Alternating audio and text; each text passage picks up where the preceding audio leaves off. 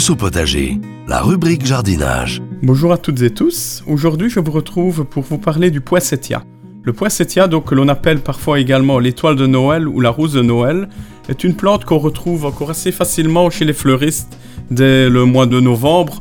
C'est une plante donc que l'on retrouve dans ses intérieurs, donc comme décoration de Noël, sur les tables de Noël, et cetera. Mais qui peut se cultiver toute l'année, je veux dire, une fois que vous l'aurez un petit peu apprivoisée. Je vais vous donner quelques trucs et astuces pour essayer de la conserver au mieux en intérieur. La première chose qu'il faut savoir, c'est lors de l'achat. Donc lorsque vous allez l'acheter chez votre fleuriste, évitez qu'elle ne prenne froid. Donc en la transportant entre le fleuriste et votre voiture, par exemple, il ne faut pas qu'elle soit euh, confrontée à un courant d'air froid euh, qui pourrait déjà l'abîmer euh, dans un premier temps. Et alors, bien sûr, il est important, je veux dire comme toute plante, de surveiller l'arrosage. Souvent, on fait l'erreur, que ce soit pour le poinsettia ou pour beaucoup d'autres plantes, d'arroser beaucoup trop. Une plante s'arrose lorsqu'elle a vraiment soif. Donc, ne pas avoir peur de vraiment laisser bien ressécher le substrat, le terreau, entre deux arrosages. Donc ça, c'est assez important. C'est une plante assez capricieuse à ce niveau-là.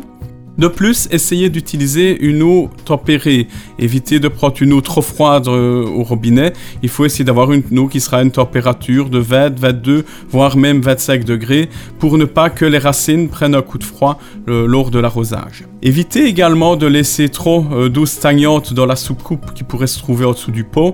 Les racines qui resteraient en permanence dans cette eau risque de pourrir et ce sera principalement à cause de cela que votre poinsettia risquerait de ne plus aller euh, convenablement.